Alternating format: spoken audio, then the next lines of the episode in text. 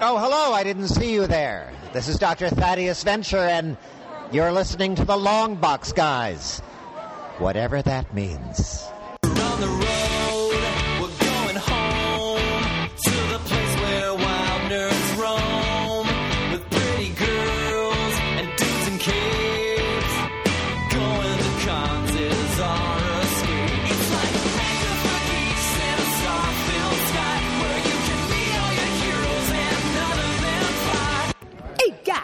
The long box guys going to do tonight, Brain? The same thing the long box guys do every night, Pinky. Drink and talk about comics. They're useless at taking over the world. Yes. Hey everybody, and welcome to this week's episode of The Long Box Guys. With me is every week or so my very best friend since I was a very little kid, Mikey. How you doing and what are you drinking? I am doing excellent, Thomas, and I am drinking some Eagle Rare bourbon. And how are you doing? What are you drinking? Thank you for asking. I'm drinking some Bushmills. I bought myself a big old bottle 'cause it's almost my birthday, and uh, I like Bushmills. It is tasty. Tommy, what are you drinking over there, buddy? I am drinking some Great King Street Scotch by Compass Box, and it is delicious. Stacy, I think I know the answer to this one, but what are you drinking over there, pal? I'm drinking water Water out of a Frankenstein mug? in my cup of Frankenstein. And then Josh, uh, what, what do you got over there today, pal? Uh, I have a double IPA called Radiant from my favorite treehouse, made with orange blossoms and honey. Josh, you never disappoint me. I was really hoping you'd have a beer that would help me do an easy tie-in. Radiant, like energy, like Yeah. energy manipulation, like something that our good friend Monica Rambeau is totally adept at doing. Today we're going to be talking about Captain Marvel, uh, also known as Photon, the character Monica Rambeau from uh, the uh, WandaVision series. This character actually goes back uh, quite a long time. And a lot of us were super excited to see her show up in Captain Marvel movie, of course. Uh, who wants to talk a little bit about the history of Captain Marvel 5? She's not Captain Marvel 5. I guess she would be Captain Marvel 4. Four. Okay, tell me why, Mikey. Let's go through them. Billy Batson Right? is the first Captain Marvel. The second Captain Marvel is the weird dude who could detach his limbs. The third one would be Captain Marvel uh, from the Kree, and then she would be the fourth one because they wanted to make sure that DC did not get the rights back to that name. So Wasn't Carol Danvers Captain Marvel first, and then Monica Rambeau was Captain Marvel? no. No. Carol Danvers didn't become Captain Marvel until 2014 or 2016. Really? Yes. She was Ms. Well. Marvel. Yes. Ms. Marvel. Ms. Marvel. Yeah. So the the Oh, name that's right. She was Ms. Marvel. I remember now. yeah. So the name Captain Marvel goes all the way back to the 1940s uh, with Shazam, right? And because DC had got into a lengthy dispute with Fawcett Comics, Fawcett Comics eventually decided it wasn't worth printing the comics and fighting DC, so they kind of let their trademark go. Uh, when Marvel Comics decided, oh, we're going to have Captain Marvel, uh, they had that series, and when DC bought the rights to Captain Marvel back, Shazam, they could not produce a comic book titled Captain Marvel, but they could still call him Captain Marvel in the comic books. So Marvel killed Captain Marvel in a very famous storyline. And in 1982, the editors were like, oh shit, if we don't get another Captain Marvel in our comics, we are going to be screwed because DC is going to reclaim the rights. So they created Monica Rambeau back in 1982, first appearing in uh, Spider Man, I believe. Amazing Spider-Man or a team up of some sort, right? Uh, Amazing Spider-Man. Amazing there was an Spider-Man Annual 16. That one. All right, cool. Yeah, so she first appears there, then later has her very own comic book, which was only one issue because they just needed to maintain the rights to the name, and uh, goes on to become a an uh, a major player in the Avengers, kind of throughout the uh, mid 1980s up until uh, it uh, got they got disassembled. No disassemble. Johnny Five Alive. So I guess I'll continue then. Uh, although Stacy was the last one to put her uh, her finger on the nose, but uh, I can talk about Monica. yeah, please do that. So yeah, so she was part of the Avengers, and then she, uh, well, the book that I read, uh, she was in a group called Next Wave, um, which was uh, You're really the one who read that. I was, and I enjoyed it. I, I'm excited to talk about it. Um, yeah, uh, Marvel Divas, which just sounds like a subsidiary of the WWE uh, with superheroes. um, she was in a group called the Ultimates. Um, yeah, I mean, I, I, I really enjoy Monica. I think uh, I think she's super cool. Um, she keeps having to give her name away because she she was Captain Marvel and then she was Photon and then uh, is it Genis-Vell? He was he said is that well I want that name so then she had to become Pulsar so yeah I don't know like that I don't know what that's about like I don't know why she didn't just say hey I want that name and I'm keeping it Power Man had to fight a guy for his name. Yeah. Yeah. Well, when she You want my first name?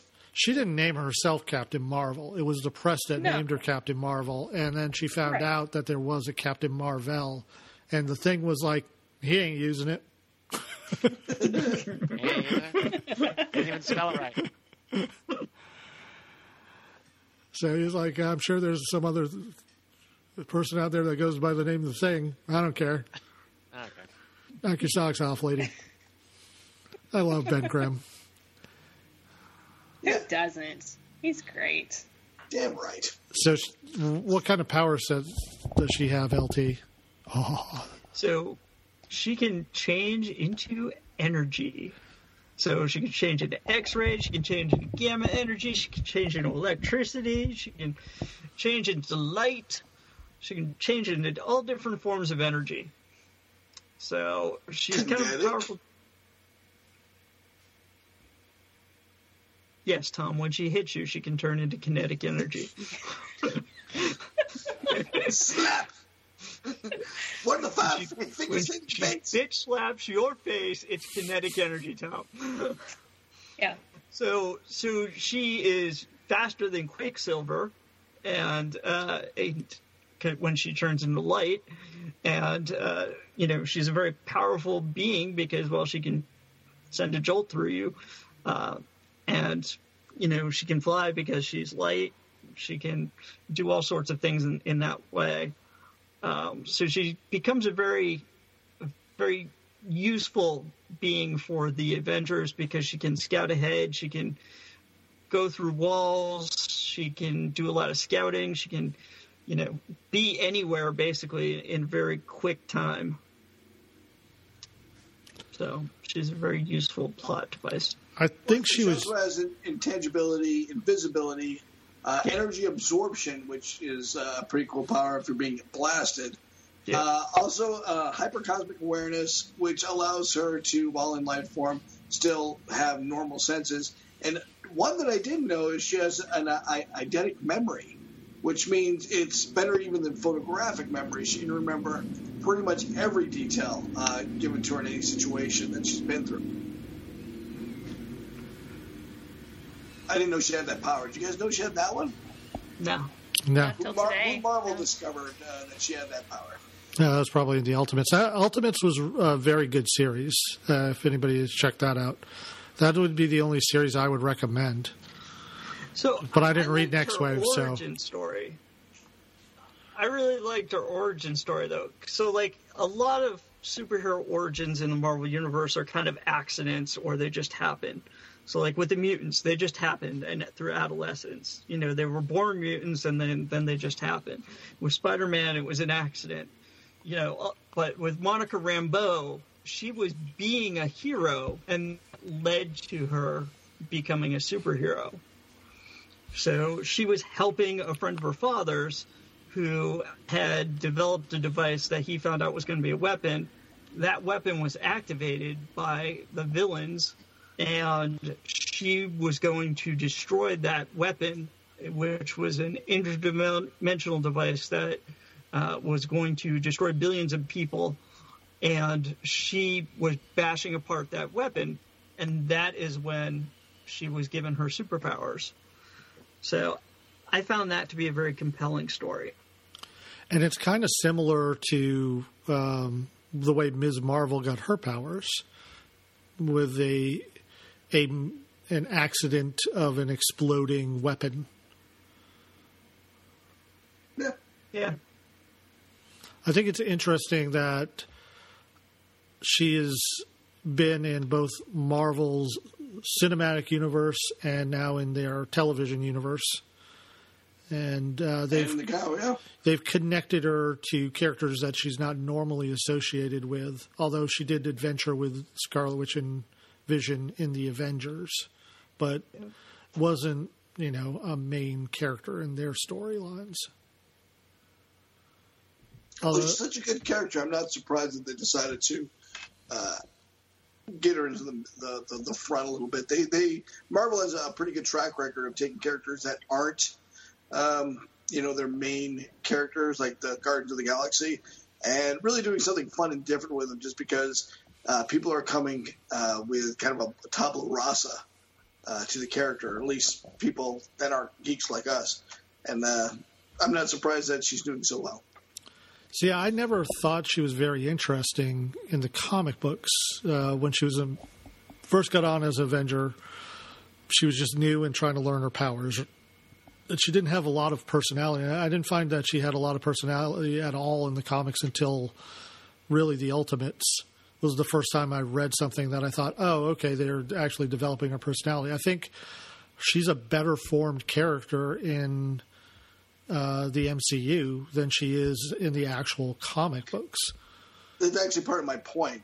Um, like they, they're they're really good at taking characters that uh, don't aren't completely fleshed out in the comic book world, and in the MCU universe, doing more with them because I think people are just more accepting uh, to let that character grow beyond what they know in the comic books. That's just something I thought of. Yeah, I agree. Yeah. Yeah. And if you if you read the the first appearance of her, it's kind of sad because in that first appearance, um, you know, Spider-Man is kind of uh, looking at her, being like, "Oh wow, she is really strikingly beautiful." Wait, why is my spider sense going off? And he tails her because she's headed into a horrible part of town, and he thinks he's got to save her, and yet she immediately is fighting off thugs without using her powers initially on her own, showing that she's a badass. Um, and yet they don't really sort of develop that in the Marvel universe. Instead, like when she's an Avenger, she's just always using her powers. She's not really using her fighting skill too much in terms of hand to hand combat. She's just always using her abilities as Captain Marvel and not really going into this whole badass abilities without her powers. You know, because she was, you know, on the harbor masters of New Orleans and knew how to handle herself and was a strong feminine woman who could take care of herself and yet they don't really go into that development at all in the Avengers. Yeah, she was a she was part of the harbor police, and they never talk about her ever doing any kind of investigating or anything like that. So they take they take her, they just kind of give her a backstory, and the the extent of the backstory is in the Avengers run in the eighties is her just saying, "Oh, I got to get back to New Orleans." Like that's that's mm-hmm. pretty much her entire character. She was, uh, I mean, she appears in Marvel's Secret Wars. Does she, what does she do? Mikey, her orders came in. That's all. She quit her job. She She like quit her quit her job. job She when she joined the Avengers. She she made a transfer. She was waiting for the transfer paperwork to come in, and the Avengers like, go TDY with us for a while. And she's like, all right, I got nothing else on my plate. Yeah. Mikey, this, this is easy. Do you get? I I had to go back and look, and I was like, I vaguely remember her being part of the Secret Wars, but I, I had actually had to go back and look at some back issues to make sure I was right that she was part of Secret Wars because she, she played such an insignificant role in Secret Wars. See that? See that's the weird thing, Mike. So the only thing I could really remember her from was Secret Wars, Oh, okay. and I was like, well, I guess I should reread Secret Wars. And I, for some reason in my brain, I was like, she did some major thing in the Secret Wars, and that's why I remember her. And then I read it again. I'm like, ah, I guess I was wrong. All right, I, can, I got you one better. The thing that I remember, I, I mentioned this on the show before. The thing I remember was from the West Coast Avengers during a West Coast Avengers Avengers softball game. Uh, they're playing softball Their annual Stadium for charity. crossovers, yeah. Yeah, and uh, uh, Hercules hits a, a line drive, and everyone's like, "Oh no, Captain Marvel's going to be killed!" And she turns into light, backs up a little bit, catches the ball, flies it in, and, and, and gets him out. And um, uh, I remember that because everyone was worried that this pretty girl playing softball without a mitt on was about to get crushed. And like she saw the whole thing happening in slow motion, of course, because she has her hypersense, and she turned into light. And she was in no danger whatsoever, but people were pretty coddling uh, towards her. And uh, yeah, and that's one of the things I never see them doing with her is exactly that, right? So if she's able to move at the speed of the light, her perception has to be so heightened, right? That everything, and she's essentially a speedster, except in light form. Yeah, but only when she's in life form is what I've been thinking about because we all know Yeah. that Quicksilver analogy about what his life is like, and she doesn't seem to be living her life like that. No, no, right. So, but when she turns into light, like they never, they never show her doing stuff like that. They show her like scouting stuff out or, or covering vast differences, but they're not like, oh, I turn turned the light, the whole world pauses, and I can just sort of like walk around and do what I want until everybody catches up. They never really do that with her. And they never show her being said a, vast differences. uh, and they never show her being absorbed by somebody who's just uh, sees her. Yeah, Yeah. it's true. Yeah. Yeah. Yeah. Oh, imagine if the absorbing man uh, absorbed her. Or she was just defeated by a solar panel, Well, just a she- old solar panel. She was almost killed, actually. Uh, uh, at one point, she was trying to um, defuse something, and she ended up hitting the ocean uh, uh, as a beam of light. Yeah, And- she got diffused. She got diffused and almost died, and she was at, without her powers for uh, a while. I remember. I can't That remember was- why, but uh, I remember that she she had to quit being an Avenger. That's why she ended up stopping. That's But again- the I do remember in know what a- to do with her. in Secret Wars, Molecule Man makes a impenetrable force field. I just used finger quotes for the people who can't see me, which is everyone, but everyone who's here. So I made finger quotes. It's impenetrable, but everyone could see through it. And she's like, "Oh, but you let visible light through," and she just steps through it. So Fooled you. uh, I want to get into the next wave because I haven't heard anything about that. Yeah, Talk to us, Stacy. Okay, so next wave. Um, next wave is a group of people that includes Elsa Bloodstone, uh, Boom Boom, Oh yeah, a character only known as the Captain, and Machine Man, which we who we've talked about uh, fairly recently. Um, yeah, so they are a part of the uh, organization called Hate, which is a anti-terrorist organization. Um, and they end up branching off of them, kind of Uh, going I'm rogue. sorry. Get it right. They're the highest anti-terrorism effort. Thank you. The Hate. highest anti-terrorism effort. no, you need a you know, Uh, but Yeah. so uh, they are, well, the organization is run by uh, Dirk Anger. You know what? If you don't know who's running the organization, don't fucking make shit up. Uh, yeah. So uh, he's uh, he well throughout the book he's talking about how he's 90 years old and he's they've been keeping him alive, and then he's like always trying to kill himself. uh, I don't know because he's old or he's angry or he's weird. I, anyway, so um, anyway, so Monica and the rest of Next Wave ends up branching off from Hate because they don't agree with some of the things that are happening, and they find out that they're being they end up fighting this corporation called Beyond, and uh, yeah, so they're testing all these weapons, and uh, their weapons are things like Fin Fang Foom and um, mindless ones and all kinds of crazy shit. And then, uh, yeah, so then in the last issue, you learn the ultimate villain. Uh, I'm spoiling it for anybody who hasn't read it. Is Devil Dinosaur, who just wants humanity to be gone because everything was better. He wants to bring everything back to Jurassic values. His words, and he's in an ascot, and it's amazing.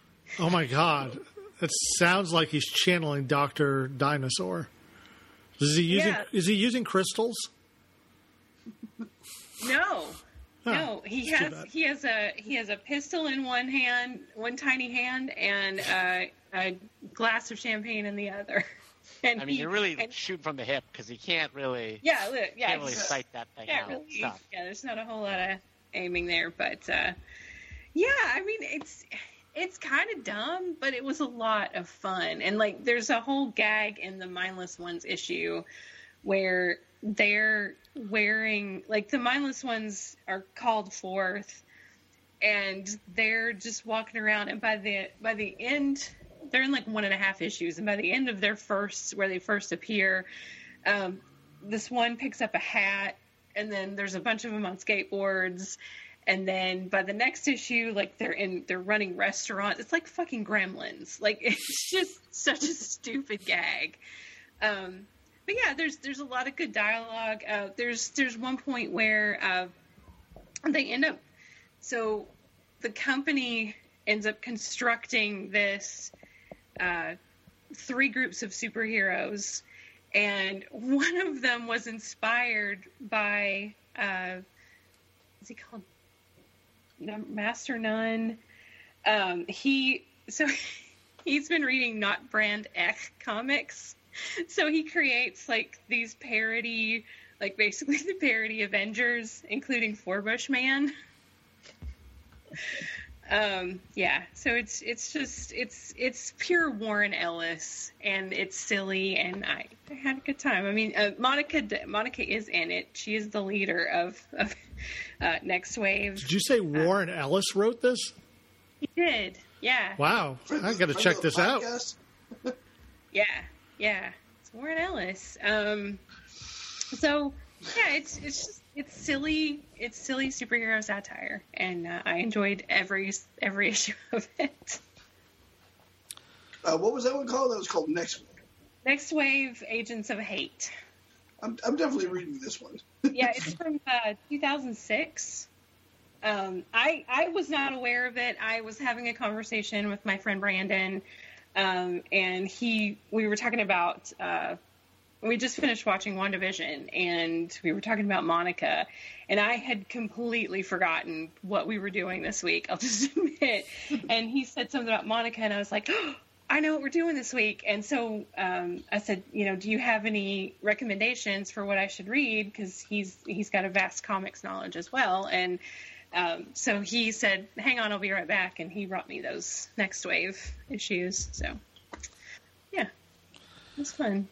Oh, all right. You got way more into that than I would have been able to. So thank you very much. Thank You're very welcome. I had no idea. The next wave was a blind spot for me totally. Anybody else? Yeah, so I will say, I just want to say one more thing. So if you need any motivation to read this, I will say uh, one thing, and I hope this gets you to read it. Uh, MODOK Elvis. You had me a dinosaur champagne. I know, right? But uh, yeah, MODOK Elvis. Wow, that sounds awesome. Yeah. That's that sounds much better than the issue I read because I wanted to see if I was right other than the Marvel Secret Wars. So I picked up uh, an Avengers 233, which is a crossover uh, where uh, Annihilus has come and taken over the Baxter building, and he has put erected a force field. And I thought it was uh, the only thing I really enjoyed about it, as far as Captain Marvel, Photon, Spectrum, whatever you want to call her, goes. Monica goes is she was trying to get through that force field, and it just reminded me of WandaVision. and I was like, oh, all right, I get it. That's kind of neat. I don't know if the writers had actually read issue 233 of the Avengers and was like, you know, it'd be really cool if we force her to go through a, this really hard, impenetrable barrier. That's You're all. like, yeah. Yeah. Yeah. Yeah. Yeah. Um, all right, so I think uh, some people the first uh, time they uh, you ever came across this character was in the movies. Uh, my wife certainly was, and uh, she liked the character right off the bat, and she's enjoying WandaVision and the new character. So it's good for people who haven't read the comic book. It's good for people who have read the comic book. So I think you're doing a pretty good job on that one. It's great being married to uh, my wife for many, many reasons. One is being married to someone who's not a comic book fan but likes the Marvel movies. I get to kind of experience a little bit what she's experiencing for the first time. She hadn't ever read even a Spider-Man comic book, so all the Spider-Man movies were totally new to her. So I was so excited to see if these things sucked as much as they did through these fresh eyes, and thank goodness they did. oh, good! It's not just me wanting Peter Parker to be exactly what I want him to be because of the years and years and years I've spent reading him. You think it sucks too. And you think the Green Goblin looks like he should be fighting Power Rangers. Excellent. Excellent. And it should just be William Defoe with just a slight green Tinge. uh, tinge. Like just a green light like cast upon him would have been a better Green Goblin than anything mean, else. Willem Dafoe. What did I say? Bill Bell DeVoe. Dafoe. Bill Bill- Willem Dafoe. it would Yeah, have you said so much. you said Willem Dafoe, Willem Dafoe with a green tinge, and I just said Willem Dafoe. Yeah. Yeah. Same. It's yeah, yeah. Oh, same. Okay. Yeah, adding adjectives that don't- I would have been funny if I said Bill Biv DeVoe. I would have loved that. Those three that would have guys. been just- awesome if you were like, and Bell Biv DeVoe with a green tinge, and I would have been like, yeah. And Yeah. then one trench coat as a giant. Guess who's back? Papa. I'm afraid Know if he had a green weapon tinge to him, though. I, I'm afraid if Willem Dafoe had a green tinge to him, he'd just look like a gremlin. That's fine. Like Wix from uh from Legend. Yeah. That's just him. That was yeah. actually uh, with no makeup on. Was he? Was he the one in Boondock Saints? Yes. Yeah. Okay, so yeah, he does look like a gremlin. Uh, any last words on our good friend Monica Rambeau? Kind of wish her last name wasn't Rambo because they keep saying Rambo. Well, if they give her a bow with explosive tips, I'm all in. God damn right. I know you can manipulate any sort of energy in the world, but take this crossbow. Take this bow and hide yourself in some mud and ambush some backwoods sheriff. Uh, fun, Don't ignore the excellent book. uh, one fun Alex fact. Can you guys tell me who uh, they based the s- the artist based her on? Uh, I just I did read this in my research for the show, and of course I do not remember. Uh, it's early '80s. Early 80s, I'm going to say um, um, um, she was in uh, Conan the Destroyer. No. All right. That, that was my guess. That's a good one. Grace Jones, Grace Jones, thank you. Foxy Brown herself, Pam Grier. Foxy Brown. Yeah. Pam Grier, love me some Pam Grier. I, I've met Pam Grier three separate occasions. The third occasion, she goes, "Baby, I remember you. You're Luke Cage." I'm like, God damn right I am. That's nice. It's true. It is. I, I was Luke Cage the first two times I met her. The third time I was, I think it was Batroc the Leaper, but I took my mask off and it's like, I know you, baby.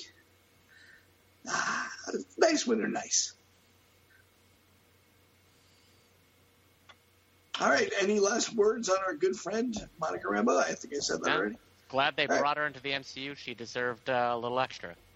Yeah, yeah, a good character. I'm, I, you know, I'm, I, I feel like I'm being reintroduced to the character, and I feel like I like this character uh, more than I liked her. It's just more interesting than when I first met her. Yeah, quick poll. They're, clearly, they're not going to call her Captain Marvel. What do you think? Which of her multiple names do you think they're going to go? Photon, Spectrum. go with Yeah, Photon so. or Spectrum is or my guess. Spectrum.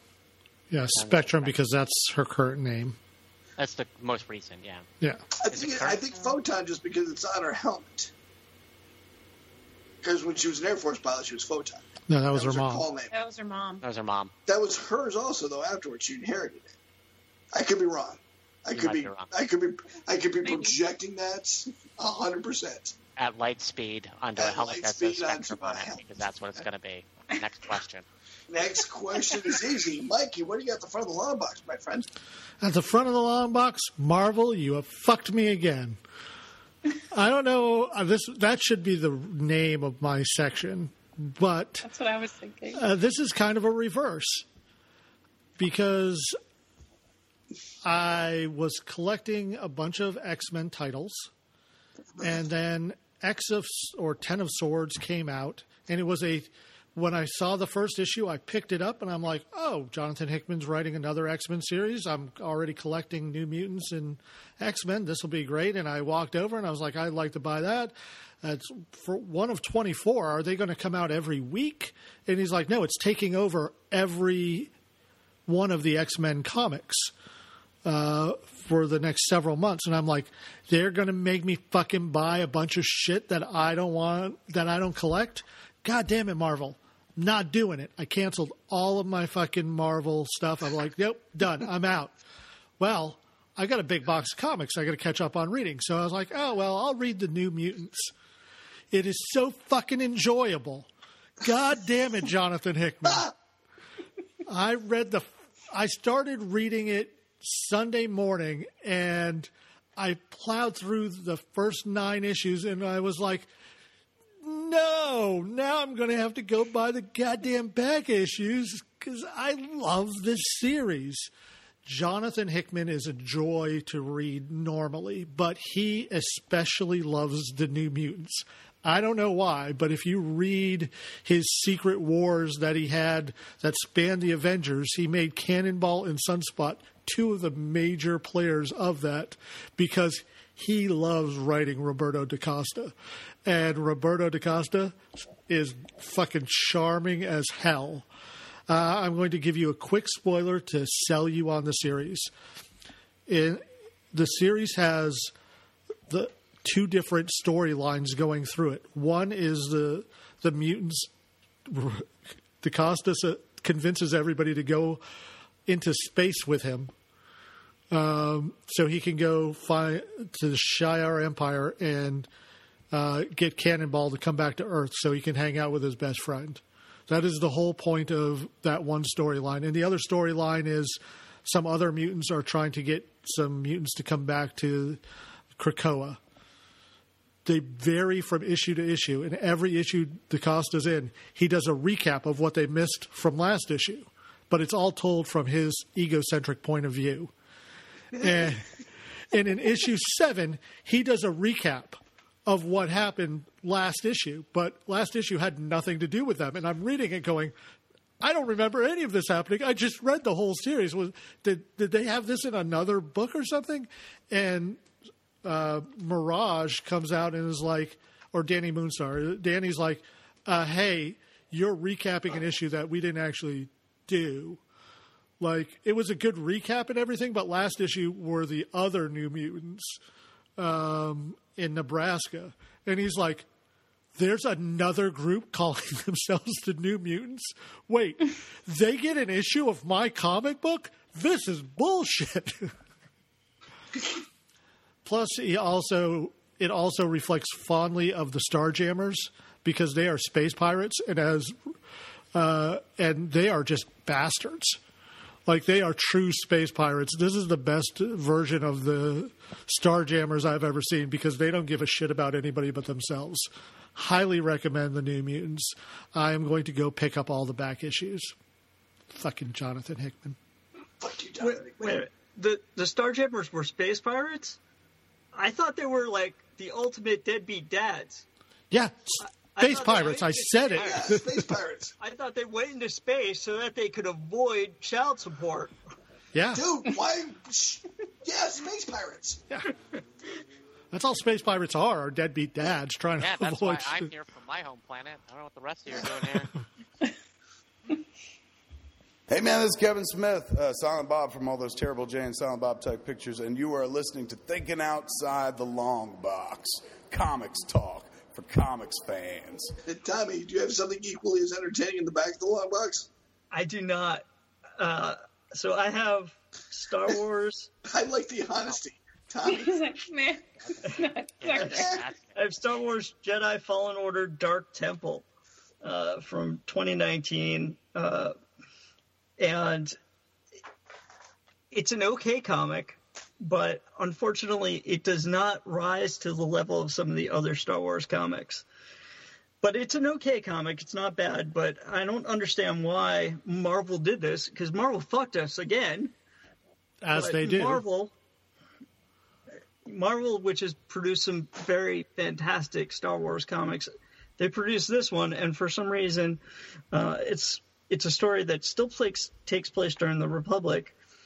They send a Jedi and his Padawan out to this planet that is just joining the Republic, and on the planet are a group of people that don't want to join the Republic and a p- group that does. And the group that doesn't want to join the Republic is guarding this temple that has just been found, but has been known by these people for all, for ages, and they've been guarding this temple forever. And the Jedi want to examine the temple. Nobody knows what the temple's about. There's also a corporation that wants to do an archaeological dig on the, temple and find out what's about. And the the group that's the group of primitives that are guarding the temple don't want anybody really to to go and mess with this temple. They don't know anything about the temple supposedly, but they have been guarding it for centuries. And it's the story of all of these people kind of messing with these primitives and forcing their way in. And it's not a Jedi temple, it's not a Sith temple, it's like somebody else's temple. And it's got a hidden cache of all these advanced weapons, which the primitives take to defend everything, and they end up destroying their land, destroying this temple. And it's just, in my opinion, not one of the better Star Wars books, but it's an okay Star Wars book if you like Star Wars. Um, so That's disappointing because uh, Matthew Rosenbaum, Rosenberg, who's a friend of the podcast, a super nice guy, uh, Yep. wrote that. And he, I remember uh, on Twitter, he was super excited that he finally got to write Star Wars.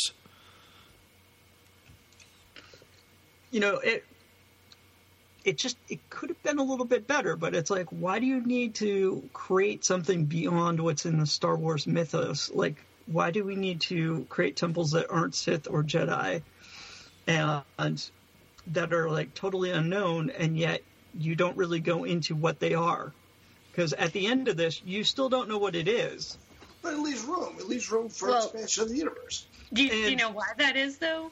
It's a prequel to the video game. It's a prequel to the Jedi Fallen Order video game. okay So, oh, dropping knowledge on us. video Oh, here we go. game. Boom. What's the uh, video game like?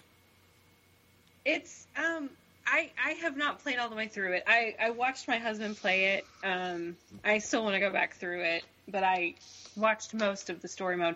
It's neat. I I will say I, th- there was a particularly frustrating part at the beginning.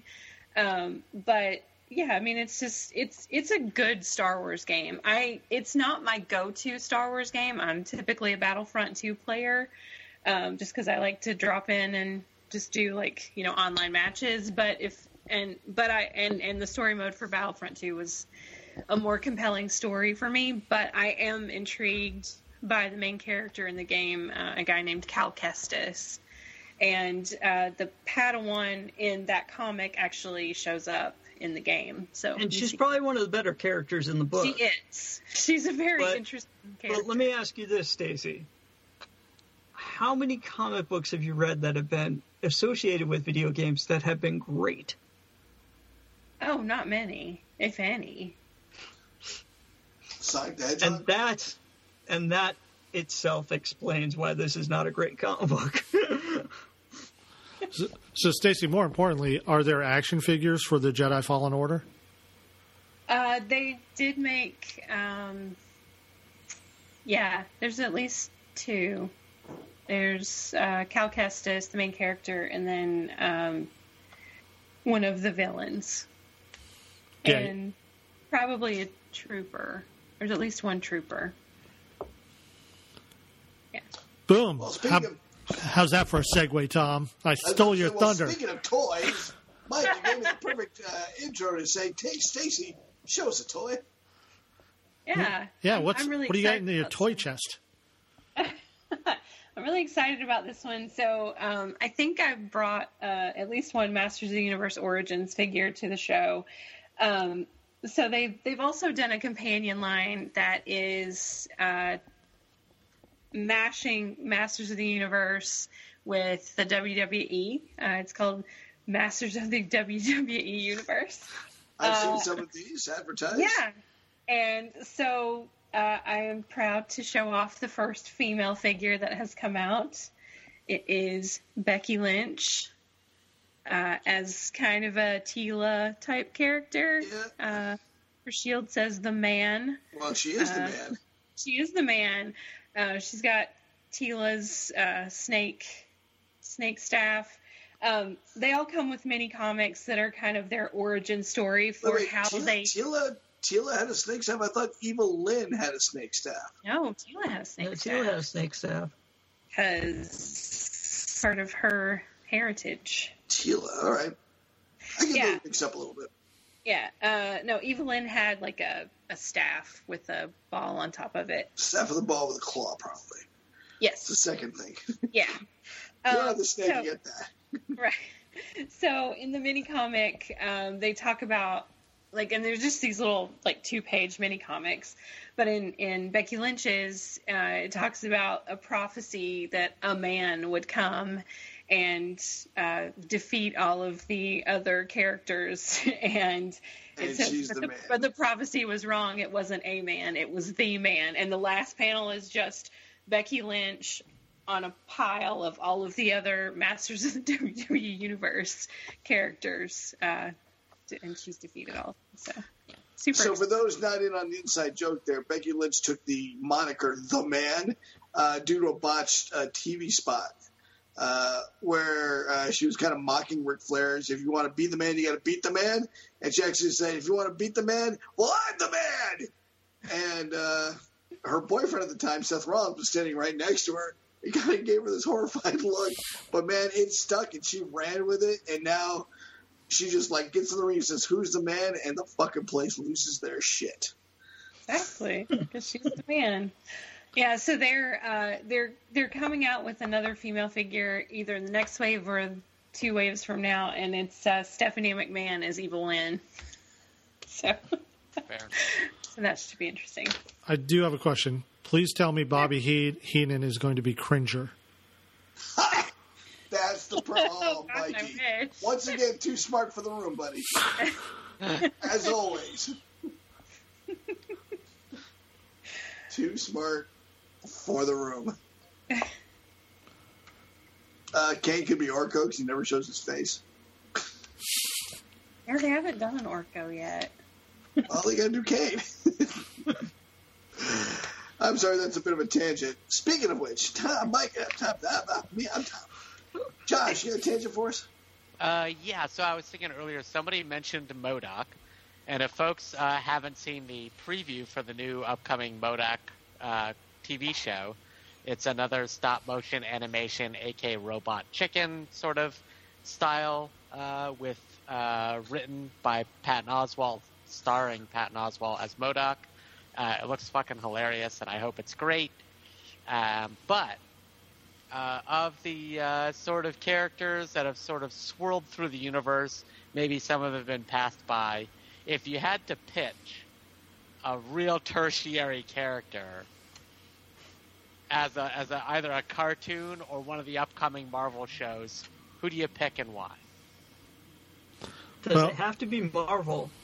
It doesn't have to be. You can do anything. See, I would my, instantly my mind goes to Stiltman, but you said tertiary, and he's a major player in the Marvel universe. So I, I gotta I gotta think about this. Yeah. Okay. Yeah. Put some time and thought into that. I know, I know who I'm picking. Cosmonaut. Alright. You don't get much more tertiary, and and he's made for the big screen.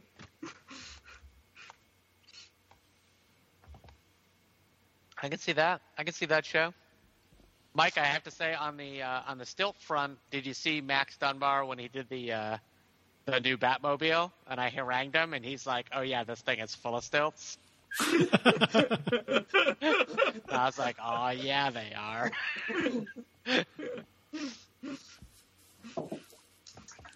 Yeah, I would like. I, I actually, I would say a Stiltman comic where in the fur or a cartoon where in the first issue he gets captured and they take his costume away, and the rest of the series is him about trying to break into the evidence locker to steal his Stiltman costume, but it's on the second floor, and he can't figure out how to get to it. He hasn't really worked out stairs. Yeah, Yeah, Why would I've he? heard he does. He can't. He doesn't do stairs. Never had to. I would watch that show. Yeah, he's a He's like standing in front of an elevator, just sweating. he's afraid of heights, right? And they're like, but you you can grow with the stilts. He's like, yeah, but I'm still on the ground. Like, you, I'm not af- I'm not afraid of falling Afraid to six feet because I'm standing. yeah, Right. I'm not, I'm not afraid of falling off my shoes, idiot. yeah. Makes sense. Morons. I would totally watch that too. I would too. That's great. Um, of course, my first thought was, of course, Batroc the Leaper, uh, just as a low level uh, crime guy. But I think more interesting than that would just be uh, Arcade as the Office and him just trying to get different murder worlds built. Mostly budgetary concerns. Just mostly A lot of budgetary concerns, meetings. like um, uh, you know, how did the Avengers find me last time? Well, you ordered 600 shirts that said arcade, and uh, the company ratted you out. The company ratted me out? yeah, yeah, you were a supervillain and there's a price on your head. You got to stop ordering from Acme, man. I ordered six giant arcade balls. Uh, I'm sorry, there's an aluminum shortage in the U.S. So Three? two. You get Two. two. You can't do multi-ball. Two isn't multi-ball. That's Two duo multi-ball. ball. Yeah. You Yeah. gotta have three in the pipe, and then what are the what? You, I don't even. I would, and I would love to see the meeting that he has with the sales team because you know he's the, he's the engineer, right? He's designing the shit, and he's like, "What do you mean? I got to design a murder world filled with crocodiles?" Oh, you know the, in this year. the the dudes in Texas. What? That doesn't make any sense. There's no crocodiles in Texas. All right, here's my pitch, and it's Murder World. It's a western. We don't do westerns. What do you mean? It's fucking Texas. It's Austin, Texas. All right. There's five guys on unicycles with bagpipes with flames. Love it. Love it. Keep going. fucking swirler. See, yeah, this thing sells itself. How about you, Stacey? You got one? Yeah. So um, after uh, I'm just totally riding the the high from Next Wave and seeing uh, some of my favorite monsters like Fin Fang Foom and Devil Dinosaur, I would do an anthology series on uh, based on the old Where Monsters Dwell comic. So every week you have like a crazy monster based on Jack Kirby art. I mean, how how awesome would that be? I know the perfect guy to write that. I know. I was about to say who'd be perfect for that. Tony. Tony would be your fucking script guy in a heartbeat. He would love that. Pitch it to him. Tony Tony Isabella, the creator of Black Lightning, has a panel where he goes over car- comic book monsters. He had a And you would hundred slides. You would think he couldn't get through a 100 slides in 30 minutes. He, oh, but he does. he He does. He does. Wow. Yeah. And he just says like a little fact about each one Yeah, that's he's just like, bam, go good. next. Good, next. Every fact was good. Yeah. Reptilicus couldn't tie his own shoes. Next. like it just kept going. Like, And some of them, they, they he put them together. Like if you take a look at this cover and this cover, you can see they're the exact same officer. One's blue, one is red. Lazy fucker. That's what I say. Moving on. Crag the Destroyer. Should have been a space pirate. Never paid alimony. Next. Boom. Next. it really was, and it was hilarious. And the best part was he had no idea why that fucking presentation was so goddamn hilarious. No clue. but we were laughing our balls off, trying to keep up with him going next because we were his AV team. I want a show with Cypher and Warlock where they MST3K as silhouettes in front of the MCU, and all they do is make up Easter eggs that aren't real. Aren't real. Oh yeah. Oh yeah, I want to see somebody Now, do that. You need one more character, and it's got to be Lockjaw, just just barking.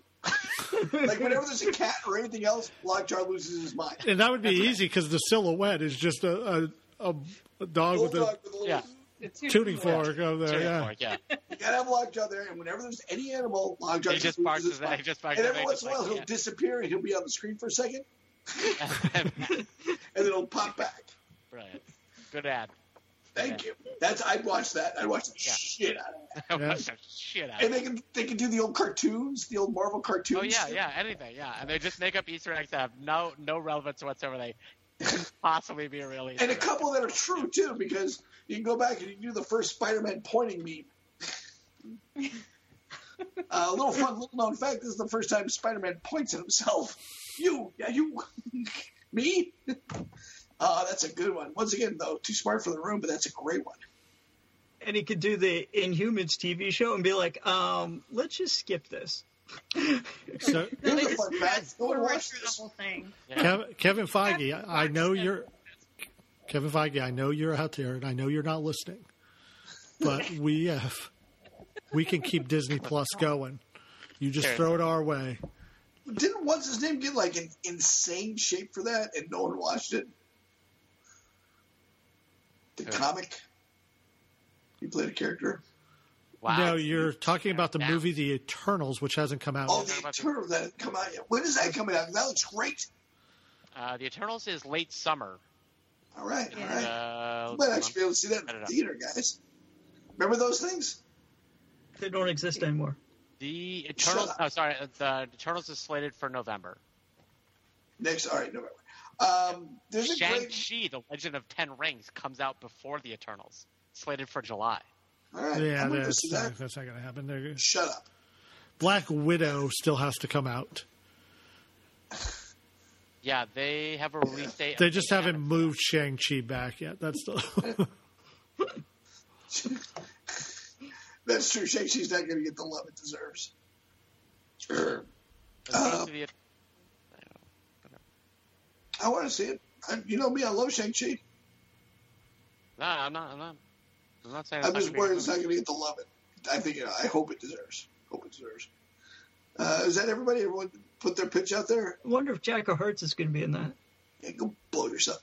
Uh, by the way, if we have to stop and do one, I love mine, but I'm going to go with Josh's. if we're shark taking this shit, did anyone not pitch one? All right, good. I have a real quick 3 to 18. 18 being eternity, 0 being almost no time at all. Cat sits on your lap, 3 to 18. How long do you let it sit there before you, if, if you want to get up, how long do you let it sit there? uh, is it purring? It's purring. It's comfortable. It's purring away. Whose cat is it? It's your cat, buddy. I don't have a cat. I I, I don't yield to the Then imaginary it's, a, cat. then it's a cute little kitty that came out of nowhere and crawls into your little lap. When it goes on my shoulder with me to the bathroom, I don't I don't yield to cats. Okay, Josh, you're you're a one. That's fine. No time whatsoever. Three. That's that's the Oh, three I three. think. You're right. I'm sorry. I'm a 15. Yeah.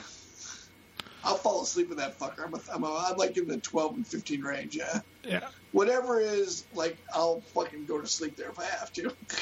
I was actually just telling my wife I need a recliner because when the cat crawls up and onto my chest to sleep, I'm like, you know, if this was a recliner, we'd be here all night, buddy. I'm often asleep on that recliner in the morning. I love my recliner. I mean, I'm just saying. I texted the, the the group tonight saying I might be late because my dog was on my lap on the couch, but that's different. That is not different. I should have added the caveat. My mistake. Your dog's there's only his big fucking face though. No, no, Dodger when he gets he gets cuddly, he's all on there. 80 pounds of dog in my lap. It's not that I didn't want to get up; it's that I couldn't. You know, Tommy, you have no pets. I, I've been dogged and I can't get up. Have you had a pet since Archie? Abner. Abner, sorry. Uh, no. Wow, you cold heartless bastard. Um, so what do you got, man? Uh, I'm probably gonna go with a four if it's a cat. All right, because you're gonna die of allergies anyways. Uh, my wife. And my Well- wife, Oh wow! my wife. I don't have allergies to cats. My wife does. All right, so you want a cat? No. Oh, get one of those hairless ones. Creepy and cool. No. Egyptian no hair cat. Come on, Stacy, what do you got? All right. If it's purring, a 15. If Right. it's asleep, 18. I'm a skeleton before I get up. Yeah, Okay. I'm a skeleton. If it's asleep, any animal that falls asleep on me, I will die before I get up. I can't quite go that far because if I really have to pee, I'm not going to piss myself. I'm not. I'll 15 is I'll fall asleep here if I have to, but I'm not going to pee myself. So 15 for me, pretty solid. When are you gonna stop lying to yourself, Tom? I like to pee on myself a little bit. but only a little. Yeah, but he's not doing it for a cat. He's doing it for himself. I'm doing that for me. Doing it for himself. Hey, did you not hear it's his birthday tomorrow? Woo-hoo. The big keep thinking your five birthday is the sixth. Why can't I? My brain is like hardwired to think your birthday is on the sixth. I probably told you it was on the sixth for a while. Maybe. I had no idea. Yeah. My my mom lied to me about my birthday for uh, until I was like 14. Was the lie the sixth? Is that why? No, the lie was the first. She always told me my birthday was on the first because that was my cousin Chad's birthday, and they would they would combine the birthdays, uh, so they only had to buy one. One cake. day apart. They couldn't rationalize that as adults to make your birthday on the, the party on the same. Nope. They had, they, they always said Okay. both were on the first, and uh, we had the same birthday, and they lied to us, and the, the party be. And then later, on, when I finally got my social security card, I'm like, "Mom, I got to send this back." And Troy goes, "Oh no, I never told you." And she was off by a year or two, which is really vexing. Older or younger? I was younger than I thought I was. Oh, which is so like probably the, like, yeah, I, I gained a year. That was pretty good. yeah. Yeah, that feels good. This guy got that in the bank. That That and happened. enlightenment on my deathbed. Two things. Yeah. All right, I guess that brings us to plugs. What do we got, guys? Well, I'd like to thank Kirby Krackle for providing our geek rock music every week. You can check them out at, at, at kirbykracklemusic.com. I need another drink. Whew. Dave, right, you do. Yeah. Tommy. Sweet, sweet Tommy. What do you got? I- I'd like to thank uh, GeekOrthodox.com. GeekOrthodox.com. Geekorthodox.com. GeekOrthodox.com. Hello, Tammy. GeekOrthodox.com, purveyor of fine geeky things such as stained glass prints, Johnny Skywalker rocks glasses, socks, baseball shirts, baseball hats, you name it, they got it.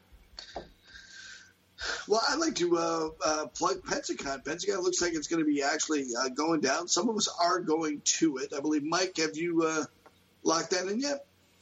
I have not, but if you say it's going to happen, I, ca- I will uh, reserve us our hotel room. I'm going to go. And uh, we had some good uh, people going down there, including, um, well, we'll save that for next week. We'll talk a little about that a little bit uh, next week when we see it come a little bit closer. But Pensacon in Pensacola, Florida, always a good time. And uh, the guy who runs it is uh, terrific. And we always have a terrific time down there. And if nothing else, it'll be a chance to see my friends. Well, I would like to thank Hijinx Comics, the oldest comic book store in the San Jose area since 1984. I went in there this weekend and I picked up five uh, back issues of the Justice League that I needed for my collection. I was super excited about that. And they found what my wife is going to get me for my birthday. hey, what is that, Mikey? X Uncanny X Men number two. Wow. How much is your wife spending on that? My wife is spending less than More than three she hundred thought. less than three hundred dollars. All right. All right. More Uh, than she thought. You are correct, Josh. Uh, I just traced myself to a uh, Tracy Walters uh, uh, signed autograph. Tracy Walters was, of course, Malak, the thief from the Conan the Destroyer. Uh, that is my birthday present to myself. I spent, it was listed as $168. I got him down to $44.44, uh, which I'm very proud of. And I told him, hey, this is my lucky number. I'm not going below it, and I'm just going to keep looking until I find one. So you can sell it or not sell it to me. Like, I almost spit on it, but okay. like, fine. Um, Not paying extra for that spit, just so you know. yeah. Yeah, it's not, not extra. Not extra. Any last I would- Yeah, I would like to uh, plug, as I usually do, the retronetwork.com, uh, lovingly known on this podcast as the podcast and website I cheat on these guys with. Um, this week we're recording a bracket madness uh, in honor of March Madness. We're going to talk about the best 80s videos uh, and the Wizards Comics podcast that I talked about last time uh, should be dropping this week as well, where I talk with the guys about Beavis and Butthead comics and uh, reveal a little bit about my love of Mike Allred.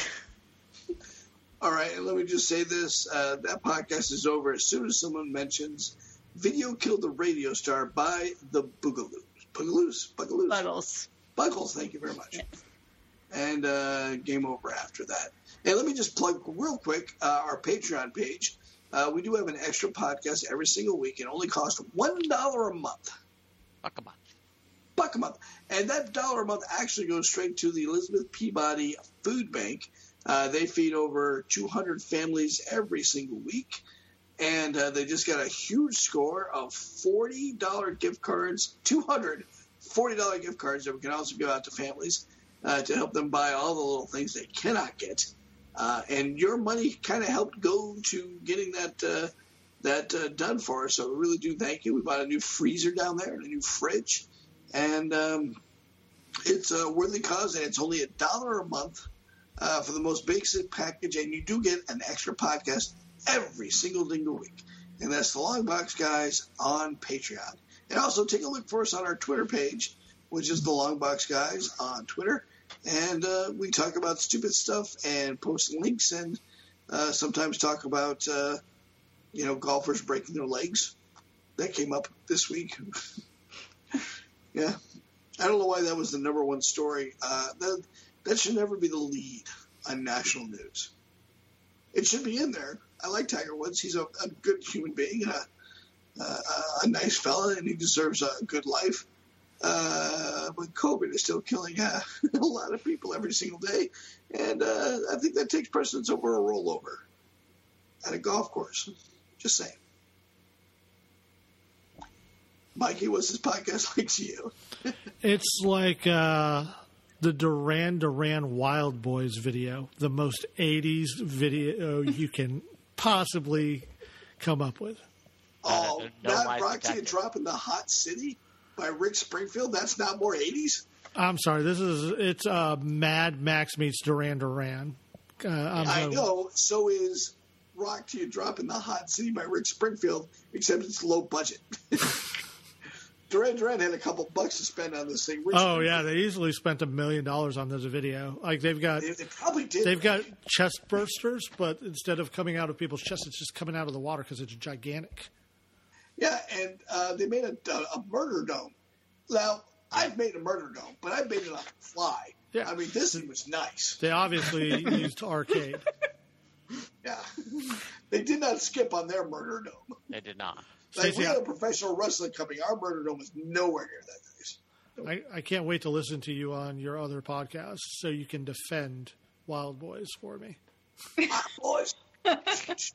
oh, one last thing to plug. Uh, this weekend coming up is uh, oh, uh, it'll probably go by by now. AEW's pay per view is coming up this weekend, and for the first time in the United States ever, they're going to have a barbed wire, electrified barbed wire landmine death match.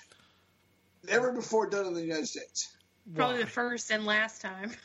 Why? Why not? Have you ever watched an electrified barbed wire landmine death match? They're awesome. As a matter of fact, I have, I know you have. and they used really bad special effects because they couldn't get the clearance to have explosives, so they kind of put them in post production, and it was horrible. Uh, my favorite death match of that kind, there was one that New Japan did, where they had the match uh, in the middle of this giant pool.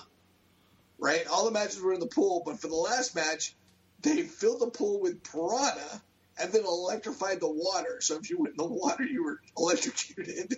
Wouldn't that kill the piranha?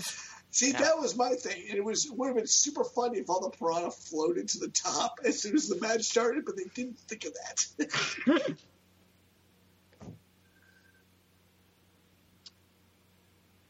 Wild Boys. Wild boys! Boys. Ah, boys! Uh, I'm sorry, I forgot to ask uh, uh, Josh. Uh, the Murder Dome is that your sector? Uh, yeah, uh, according to Master Blaster, but uh, I only see him on Zoom these days. How is he? He's, he's okay. Good, good, good. All right, just making sure. You know, it's been hard on everybody. Tommy, Tommy, sweet, sweet Tommy, how's uh, what's this podcast like to you? Uh, well, it's kind of like uh, I got my shot. If you have the opportunity to get your shot, you should take your shot. Because you're not going to waste your shot. Don't waste your shot, man. Not going to waste my Not shot. gonna waste your shot. Word of wisdom for us there, my good friend Stace. Oh. Yeah. Just do something cool this week that you haven't done in a long time. Like, listen to a record you haven't listened to in a while. Uh, read a comic that made you happy. I don't know. Just Branch out there, guys. I highly recommend I'm Drunk and I Don't Want to Go Home. Just dropped this week. Elle King and uh, Miranda Lambert. Terrific song. I'm to go listen to it now. And don't forget what I always say don't just what you hate, just promote what you love. You live a lot longer. So long from all of us here at the Long Box, guys. Love you. Bye bye. Love you. Bye. bye. Bye bye.